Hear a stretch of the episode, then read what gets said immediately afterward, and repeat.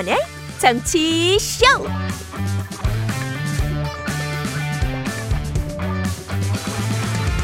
여러분 안녕하세요. 김태현의 정치 쇼 김태현입니다. 더불어민주당 이재명 대표가 민주주의 훼손에 대한 대통령의 사과, 일본 오염수 방류에 대한 정부의 반대 천명, 전면적인 국정 쇄신과 개각을 요구하면서 국회 본청 앞에서 무기한 단식에 들어갔습니다. 일부 언론들은 이재명 대표의 단식에 공감하기 어려운 모양입니다. 한국일보 검찰 소환 앞둔 이재명 무기한 단식 명분 충분한가? 세계일보 이재명 생뚱맞은 단식 불체폰 특권 포기 회피용 꼼수다. 더불어민주당 강선우 대변인과의 인터뷰 일부에서 준비하도록 하겠습니다. 그리고 이어서 박민식 보훈부 장관, 이준석 전 국민의힘 대표, 박수현 전 청와대 국민소통 수석과의 만남도 예정돼 있습니다. 9월의 첫날 김태현의 정치쇼와 2시간 동안 함께 해주시죠. 잠시 뒤에 뵙죠. 균형 잡힌 시사 김태현의 정치쇼 함께하고 계시고요. 참여 방법 알려드릴게요. 휴대폰 문자 샵 1035는 단문 50원, 장문 100원이 들고요. SBS 인터넷 라디오 고릴라와 유튜브는 무료인데 유튜브로 들어오시는 분들은 구독, 좋아요, 알림 설정 부탁드립니다.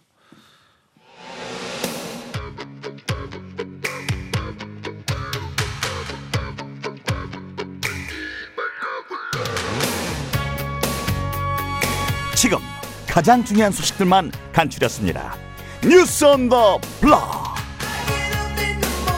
이재명 민주당 대표가 무도한 정권을 심판하는 국민 항쟁을 시작하겠다며 무기한 단식에 들어갔습니다. 여당은 뜬금없는 단식이라며 냉소적인 반응입니다.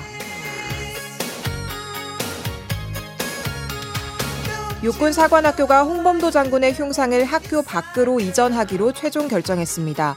한덕수 국무총리는 해군 잠수함인 홍범도함의 이름을 바꾸는 방안도 검토해야 한다고 밝혔습니다. 이태원 참사의 진상규명과 피해자 배상, 보상 방안을 담은 이태원 참사 특별법이 국회 상임위를 통과했습니다. 조사위원회 구성에 반발한 여당이 퇴장한 가운데 야당 단독으로 처리됐습니다. 오늘 뉴스 온 더 블락은 SBS의 정다원 기자와 함께합니다. 안녕하세요. 안녕하세요. 자, 아, 정치권 뉴스 중에서 가장 어제 있었던 가장 큰 뉴스 중에 하나죠. 예, 민주당 이재명 대표가 무기한 단식 투쟁을 선언했습니다. 어제 이재명 대표의 목소리부터 들어보시죠. 먼저 죄송하다는 말씀부터 드립니다. 대한민국이 그리고 국민의 삶이 이렇게 무너진 데는 저의 책임이 가장 큽니다. 그 맨 앞에 서겠습니다. 사, 즉 생의 각오로 민주주의 파괴를 막아내겠습니다. 마지막 수단으로 오늘부터 무기한 단식을 시작합니다. 사법 리스크 얘기를 하는데 이거는 검찰 스토킹입니다. 대한민국 최고의 실력을 자랑하는 특수부 검사들이 올인해서 장기간 수사를 하고 있지만 실체가 없기 때문에 자, 이재명 대표가 어제 단식 선언을 하면서 어, 윤석열 정부에 대한 요구 사항 세 가지를 내놨습니다. 일단 어제 상황 정리부터 좀 해보죠. 네, 어, 이재명 민주당 대표가 정기국회 개원을 하루 앞둔 어제 저 취임 1주년 기자회견을 자청하고 네. 여기서 윤석열 정권의 민주주의 파괴에 맞서겠다면서 무기한 단식 투쟁을 선언한 겁니다. 음. 그러면서 대통령의 사과, 국정 방향의 전환, 그리고 오염수 방류 국제해양재판소의 제소, 국정 쇄신과 개각 뭐 이런 것들을 요구했어요. 예. 자신을 향한 검찰 수사는 검찰의 스토킹, 국가 폭력 이렇게 표현을 했고 당내 일각에서 나왔던 사퇴 요구도 일축했습니다. 예. 그러면서 이 대표가 국회 본관 앞에 설치한 천막에서 노타이 차림으로 단식을 시작했는데 당 안팎에서는 정권에 맞서서 선명성을 부각하려는 의지를 보였다 이런 평가도 나오지만 예. 여당의 반응은 냉소적입니다. 자, 여당에서는 뭐 당연히 비판을 했을 했겠죠. 자, 여당의 평가는 어떻습니까? 뜬금포 단식이다, 생뚱맞은 단식이다, 뭐 이렇게 비판을 하고 있습니다. 예. 그러니까 왜 하는지, 왜 지금인지 이해를 할 수 없다는 거고요. 그 명분과 타이밍을 이해할 수 없다는 얘기죠. 네, 여권에서는 사실 이제 검찰 조사를 앞둔 이 대표가 사법 절차 진행을 방해하기 위해서 사법 절차를 어떻게든 정쟁화하려고 하고 있다 이런 주장도 나오고 있는 네. 상황입니다. 한동훈 법무장관도 얘기를 했는데 개인 비리 수사에 단식으로 맞서는 거냐면서 워낙 맥락 없는 일이라서 국민들이 공감할지 모르겠다 이렇게 얘기를 했고 네. 또이 대표 단식과 수사는 별개라는 점도 분명하게 밝혔어요. 음. 이 대표의 단식으로 수사에 차질이 생길 수 있냐 이런 질문을 했더니 한 장관이 그렇게 따지면 절도죄나 사기죄를 짓거나 소환을 받았을 때 단식하면 수사가 없어지겠냐 이렇게 반문했습니다. 알겠습니다. 저 국회 일당을 차지하고 있는 제1야당 대표의 단식이기 때문에 이게 가벼운 일은 아닌 거죠. 그리고 역대로 제1야당의 제1야당 대표들의 단식이 여러 번 있었는데 이 야당 대표의 단식은 당연히 정치적인 어떤 목적과 의도가 있을 겁니다. 예. 그 부분에 대해서는 오늘 일부에서 민주당 강선우 대변인 인터뷰 주- 준비되어 있으니까요. 강선우 대변인에게 왜 지금 이재명 대표가 단식을 하고 있는지 그 단식을 통해서 얻고자 하는 정치적인 어떤 효과는 무엇인지 이런 것들 좀 제가 질문을 좀 해보도록 하겠습니다.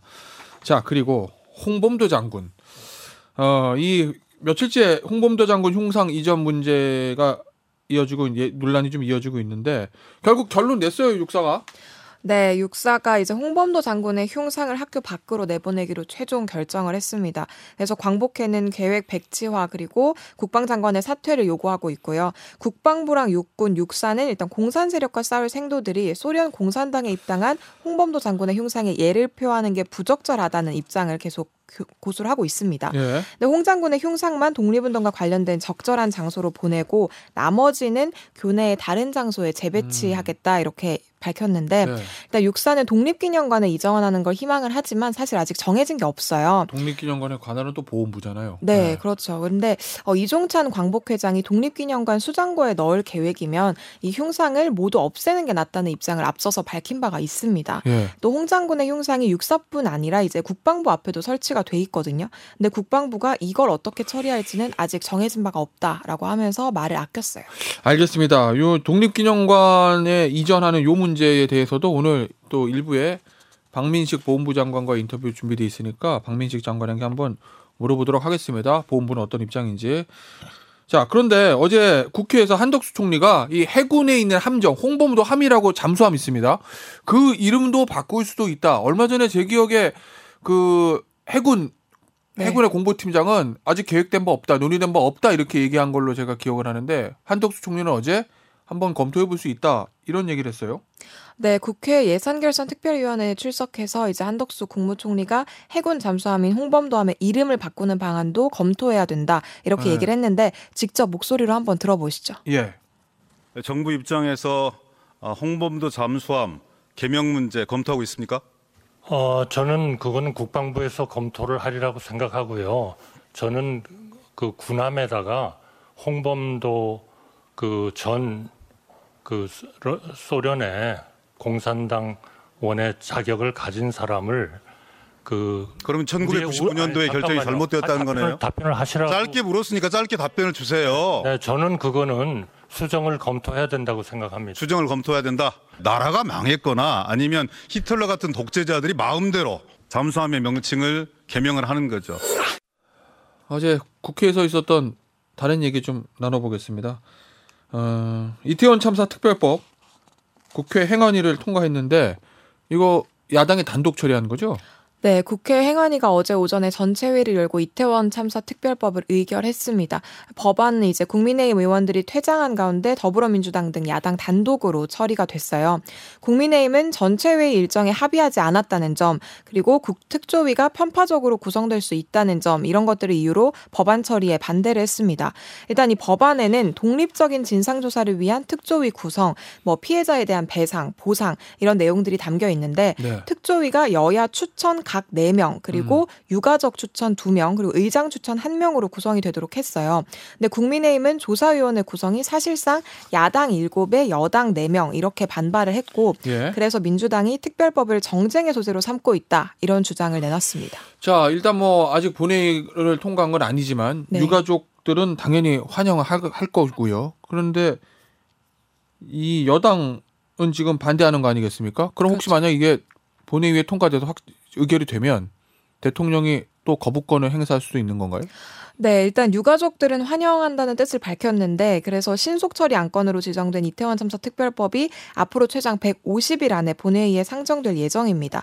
민주당은 12월에 특별법을 본회의에 상정을 해서 내년 한 3월에서 4월 정도에 시행하는 걸 목표로 하는데 예. 사실 이게 국회 문턱을 넘더라도 대통령이 제2요구권 행사 가능성이 남아 있다 보니까 예. 법안이 효력을 가질 수 있을지는 아직까지는 미지수입니다. 알겠습니다. 12월에 특별법을 본회의에 상정해서 내년 3, 4월 시행- 시행하는 거면 대통령이 이제 거부권을 행사할지 말지는 내년 초 아니겠습니까? 네. 총선을 임박한 시점인데 또 이게 아마 총선의 하나의 또 이슈가 되지 않을까 싶습니다. 오늘 뉴스 언더블락은 여기서 마무리하도록 하죠. SBS의 정다은 기자였습니다. 감사합니다. 감사합니다.